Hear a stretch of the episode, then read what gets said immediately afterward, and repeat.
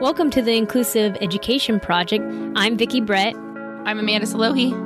We're two civil rights lawyers on a mission to change the conversation about education, civil rights, and modern activism. Each week, we're going to explore new topics which are going to educate and empower others and give them a platform to enact change in education and level the playing field. Welcome back, friends. Welcome, welcome. It's like I'm just still in the Easter kind of like Easter just happened, so I'm just so tired. Uh, I feel like Easter happened for me on my Instagram and not in real life because oh, we were had all these high hopes for things we wanted to do this weekend, and we all got sick because daycare brings home a cold. Yeah, yeah, I know, I know. You know, it's starting to be spring, but then it's like these spring colds happen. Yeah, it sucks. I don't like it. It wasn't bad enough where, where like, of course, the baby just baby. I shouldn't call him a baby because he just got a big boy haircut and he looks uh-uh. like five, and I'm uh-uh. crying, and I don't, I don't like it. um, anyway he wasn't like fazed by it as much as oh, like oh, we were just exhausted. And he just decided to start like talking up a storm. And so it's like never ending noise. Never ending noise. I think because a lot of us haven't gotten sick with just like a normal cold in over two years two and a half years it like getting a cold is you know it, yeah like yeah lot. yeah yeah. Well, I mean, I'm happy to hear that he transitioned well into being sick and then getting better because this is our part two transitions. Remember, we had said to you at the beginning of the month that we could just have a whole episode on transitions from high school uh-huh. and to beyond. And then some. exactly. And that's what we are doing today. So, for the most part, transition plans are part of the IEP and they must be part of the IEP by at least age 16. And I say at least because in California, you can start them or, or anywhere really as early as the age of 14. And really, the goal is to prepare the child for life after high school. Right. And I know that, like, in our last kind of episode of this, we talked a lot about transitions from one program to another, mm-hmm. transitions from one school to another, to, um, you know, elementary school to middle school, middle school to high school, all of that. And so there's a lot of different ways you can kind of define what is a transition. And we talked a lot about those transitions of like new things, new schools, new programs, new school year, all of that. We talk about that, those transitions, it's more of a loosely based, like, this is a transition, as in we're going to a new thing. And you might have like an informal transition plan for those transitions. But when mm-hmm. we talk about the like legit transition plan as defined under the IDEA, you're going to actually have a section in your IEP called transition plan that transition planning is what we're going to talk about today, and that's the transition from high school or from an IEP to beyond. Right. So that can include college, but it doesn't just include college. It can also include transition to a job, additional life skills, and mm-hmm. oftentimes when we so I guess let's back up a little bit. So there's a couple different ways that a kiddo can exit high school. A child can exit with a diploma that means that they have all the credits to graduate with, and then within diplomas, there's different diplomas. But let's just say, we'll we'll have that's another episode for another day. So there is the option of exiting with a diploma, and then there's also the opportunity for a kiddo that is on this track pretty early on to graduate with a certificate of completion. And a certificate of completion doesn't necessarily need to have any amount of credits or anything like that in order to obtain it. These are for our kiddos that we often see are in the mod severe track. So by freshman year, they're already kind of on this special day classroom, self contained classroom where they're working on daily living skills money, those kind of things. Although they are uh-huh. exposed to some academics or even maybe electives with the general education peers, for the most part, they are not in the general education classes or obtaining. I just want to remind our listeners. I believe we had an episode a while back. Yes. Maybe we can put it in our show notes about the difference between certificate of completion and graduation track. And I'm sure we'll have another episode on it because we could talk for hours on this topic. Mm-hmm. So please know that there's no one set path right. of like, if you have these needs, you have to be on this path. We have had kids on multiple and it just depends on their individual needs and your program is going to be different doesn't necessarily need to be different depending on what track you're on diploma or certificate so please reference that episode for like differences um, the transition plan needs to be there no matter what track you're on absolutely and you are working at a specific outcome, right? So if college is the outcome, if independent living is the outcome, if it's going to be, you know, that you're continuing working on it in a transition program, that's the outcome. And basically, you have specific goals, just like the IEP, uh-huh. and then services that will help you achieve those goals. So the transition plan it can be pretty hefty. More often than not, we see them be very cursory like right like they're not specific yes. they're vague so many times mm. i see a kid who's in high school and i look at their record and they're you know 16 or older and there's so little information it's like they someone had a brief conversation with the student to say what do you want to do after high school? And they said i want to be a police officer or i yep. want to go to college or i want to live on my own or whatever it is. And that's like all that's in there. Remember that like if the transition plan is having goals in it mm-hmm. we need baselines for those goals. And what the best way to get baselines is by assessment whether it's informal assessment or an actual standardized testing measure.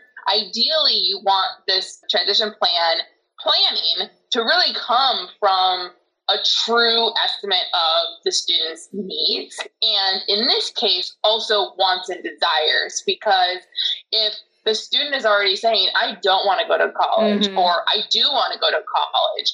Those wants, desires need to be included because this is not just talking about school, but this is talking about what they're going to do. So, just kind of the starting point really should be, but we often see that there's never been an assessment. Maybe mm-hmm. there was just a brief conversation. And so, whether or not we have a hefty transition plan or not is really going to depend on where do we start. And although, depending on the child, we encourage always that the child be part of their IEP. By this point with the transition plan, the child does need to be involved. You cannot have an appropriate transition plan without the child's input, whether it be the post secondary goals or even just like the types of services, right?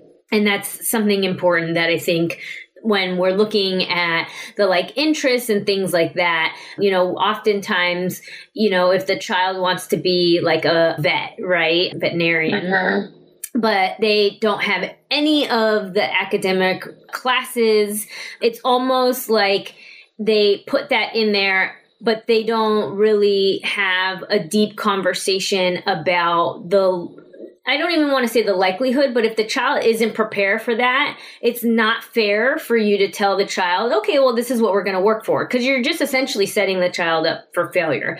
And so you right. really want to have a truly, you know, deep conversation about what it is realistically. Now, with that being said, obviously our reality of what child potential is going to be a lot different sometimes in the schools. But I'm saying that there's very specific examples of low cognitive ability kiddos that have these really lofty goals and mm-hmm. the teams just put it in there, but you're doing the child a disservice. Like this right. transition plan needs to work for you and you being right. the child. Right, and it should be individualized just like everything else in the IEP. And what I would hope that a transition plan would include and the members that are creating it is look at does this child have a lofty goal that we think maybe realistically being a vet isn't going to happen because being a vet has requires a lot of schooling and if academic yeah. challenges exist then yeah is it going to be possible for this child or is it going to be very very difficult causing a lot of frustrations for everyone well okay let's look at some alternatives rather than what this is what I see a lot is mm-hmm. they say, well, this requires too much schooling. Being a vet isn't gonna. So like we'll encourage them to do some like volunteer work with animals, but we're gonna push right. them to get a job at the grocery store. Well, step back a second and say, when a child says they want to be a vet, what is it that they're wanting to do? They're and maybe you even ask them like, why do you want to be a vet? Right? Most of the time it's going to be I want to help sick animals or I want to help mm-hmm. animals. I want to be mm-hmm. around animals. Maybe they love animals. Well, what are other jobs? Could they become an assistant, some mm-hmm. kind of receptionist in a vet's office? Mm-hmm. Maybe they could even, you know, be some kind or of like, assistant. Uh, Maybe like a dog grooming.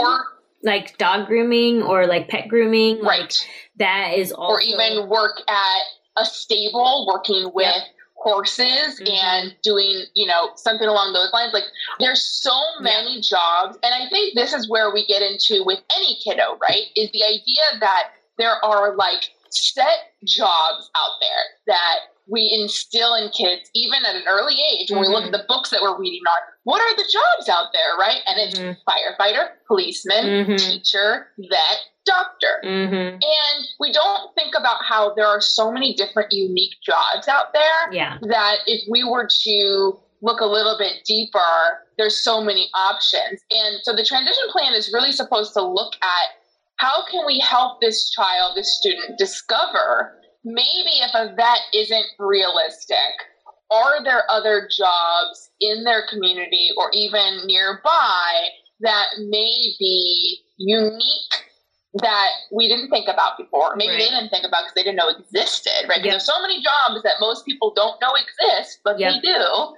And let's dive deeper. And I think that's the problem I see with a lot of these transition plans is we often are like, we're going to create a goal to have them go discover and have them do some research right. on what are alternatives to being a vet. Well, maybe they need a little guidance. I mean, help. it could be a little um, handholdy. It's fine, you know. Like I feel like they make it seem like, oh, well, we're just, you know, you're going to look up this stuff of what it entails, or even so. There's four areas that you can have. You can have the vocational training. You know, p- potentially learning a trade, a post secondary education. You know, if you want college, community college, whatever jobs and employment and independent living. So w- within those, w- we tend to see the same types of goals. It's like, oh, child wants to live on their own. We're going to have them research. Uh-huh. And it's like, okay, you can do that, but you can also kind of, you know, guide them. It, it needs to be, you need to have, you know, a point of action. If they really want to go to college, they're going to the college fair and they're not just, that's not just the goal. Go to the college fair. They need to have a specific, right. measurable way to ensure that the child maybe had to go up and speak to three or four different campuses that are at the college fair. Now, this is important. I feel like sometimes they just ignore the entire IEP that the transition plan is attached to. If self advocacy uh-huh. is already an area, tie the two goals together. like, right? Like, right, like, right. okay, we're already working or, on this. Or mm-hmm. in the alternative, if self advocacy is very difficult and they require assistance with a lot of things they do in a certain area don't have the goal for the transition plan to be independent because right, right. I think we jump to that yep. of like, well, in the real world they're gonna have to be independent. Yeah. Well, maybe not. Right. Yeah. what their needs are, what their abilities are. Let's not have a goal that is unattainable for this individual student. Right. I think that's another area. It's the services is just they just don't provide any services, right? And it's just like this is still yeah. an IEP, and th- these are still goals that require some types of services. So yeah, if they need somebody right. to go with them, then that needs to be provided for in the right. IEP. And I think that's how we determine because I can't tell you how many transition plans I've seen where the offer a FAPE page includes 60 minutes for the year of oh my God, yes. awareness. Mm-hmm. And it's like that's the standard that every kid gets when they meet with their guidance counselor to talk about their future. How about we add in additional services for kids if maybe they do need a little bit more help investigating what are some options and maybe they need to go through not just like kids in SDC classes, I think sometimes like when they're like in 12th grade and stuff, they'll go through in their classroom sometimes, like yes. if they're in a, a vocational class, like how to apply on a, a job application, right. do some of that stuff. Right. But it's so general that. Right you know, maybe some individualized one-on-one services for here, and, and that's it wouldn't the goals, be traditional SAI, right? And that's where the goals come in, right? Like once you have those set up, like are we looking at specialized instruction even more so what about related services how about community experiences just like we were talking right. about like sometimes it, it's baked into the classroom but like the child may need more right the mm-hmm. career and college counseling right or just in general help with like daily living skills. And I think that a lot of those self-contained special day classrooms are like, we're already doing it in the classroom. We'll get curious about it. Like, what specifically are you doing? Maybe the child needs more. And that's where we're talking right. about it because their goals and their transition plan relate to it. So that's an area that you can kind of push the team to do more on. And then you want to start thinking about other activities. I very rarely ever see opening up a bank account right? Like, right. you know, we'll see the plan and shop for groceries because, again, baked into the special day class. But what if the right. child isn't in a self contained special day class for a majority right. of the day? When are they getting that information? Right. The or even like stuff like budgeting. Like, we, yep. when we think about, about like, foundational or vocational like math skills and even reading and writing skills. I think what's missed with our kiddos that may be on a diploma track, oftentimes then the transition plan is solely focused on let's do college awareness, let's figure out what college we're applying for, and let's actually do the application and let's apply for FAFSA and all of that. But it's like just because a student's on a diploma track doesn't mean that they've already mastered vocational and self help skills. They may still need right. to learn. Like just as like we talk a lot about kids that are on certificate tracks still have the right to have academic yes. learning. The same goes for students that are on diploma tracks. They still have a right to vocational learning if that's their individual need. Yeah. So yeah, opening a bank account, budgeting, knowing how public to, transportation knowing how to book an appointment for the dentist, for the doctor. I very rarely see these things in anybody's transition. And this is part no. of daily living skills. Holding right. a calendar or, you know, being able to schedule a calendar. These and frankly, I would say that most in high school probably would benefit from these services. And I think what may happen is you get an IEP team that says, well, every 18 year old is going to have to learn to open a bank account and advocate for themselves at a doctor's appointment, schedule a doctor's appointment, do all this. And like, I hear all the time, oh, well, teenagers, like every teenager in my class, like needs help with right. that. And it's like, okay, cool. cool. But they don't have an IEP being taught in school, right? And this right. is an IEP, and it's not like every 17 year old in this high school is being taught it in some class because it's not. So when we look at what are the individual needs of these students, if they're transitioning from high school, especially to college or a voc ed school or whatever they may be, do they have the skills that we would expect an 18 year old? And I'm not talking about, I'm talking about expectations in general, what we should be expecting, not what we might see some current 17 year olds being able to do or not do, because that's yeah. not the standard. Yeah. And as we round out this discussion, I think one of the other things that gets left out of the transition planning and then is kind of just it either is just like talked about and it's just like they're reading from a script and like parents aren't really thinking about it is the transfer of ed rights. So the educational rights uh-huh. of the child become the child's when they turn the age of majority 18. So sometimes you'll get a script at 16, oh, you know, this is we have to give notice to the child that hey, it's it's the rights are become yours at 18 and it's just like, you know, do you have any questions? And it's like uh but I think that's something worth for parents to start thinking about because there's so many factors of being able to continue to help your child if your child doesn't have the cognitive understanding to even have or take over their educational rights at the latter end. And there's been a lot of uh-huh. controversy and conversation about limited conservatorships or conservatorships in general, I should say, because of Britney Spears. What we are talking about uh-huh. in uh, very limited instances are limited conservatorships that apply to children that have a disability before they are the age of 18. So typically, I think it's probate code 1420 and it lists out, you know, if you lists out a couple, but it doesn't, it's not like an exhaustive list. It's like autism, cerebral palsy, intellectual disability. You know, if you have one of those prior to 18, a limited conservatorship is like up your alley. It's not the grand kind of scope of a conservatorship that we saw with with Britney Spears. It's limited to seven powers. We have a whole podcast that we've talked about limited conservatorships, but I just wanted to throw it in here as well. Depending on again the cognitive levels of your kiddo, maybe a power of attorney. That's something that a lot of people deal with. A lot of times it's yeah. naturally provided to people that are in a marriage. You know, the one gets incapacitated the spouse has the power to make certain decisions. So when you have a child that is able to understand what a power of attorney is, and maybe they just kind of don't want to deal with it, right? Maybe they have severe ADHD and they still need help kind of organizing things. And they go, Mom, can you please be my power of attorney to continue coming to these IEP meetings with me and make that yeah. decision for me? So that's something else that I think gets kind of glossed over. That's important for parents to kind of start thinking about once they start getting into the transition planning. Again, that should start at 16 and be part of the IEP. But yeah, I think that, you know, that was something important we want to talk about right before the end of the year. We're mid April. Those IEPs are happening, those transition IEPs are uh-huh. happening. If you guys have any questions, you know, you can send us a direct message, go on our website and send us a message via there or on Instagram or Facebook.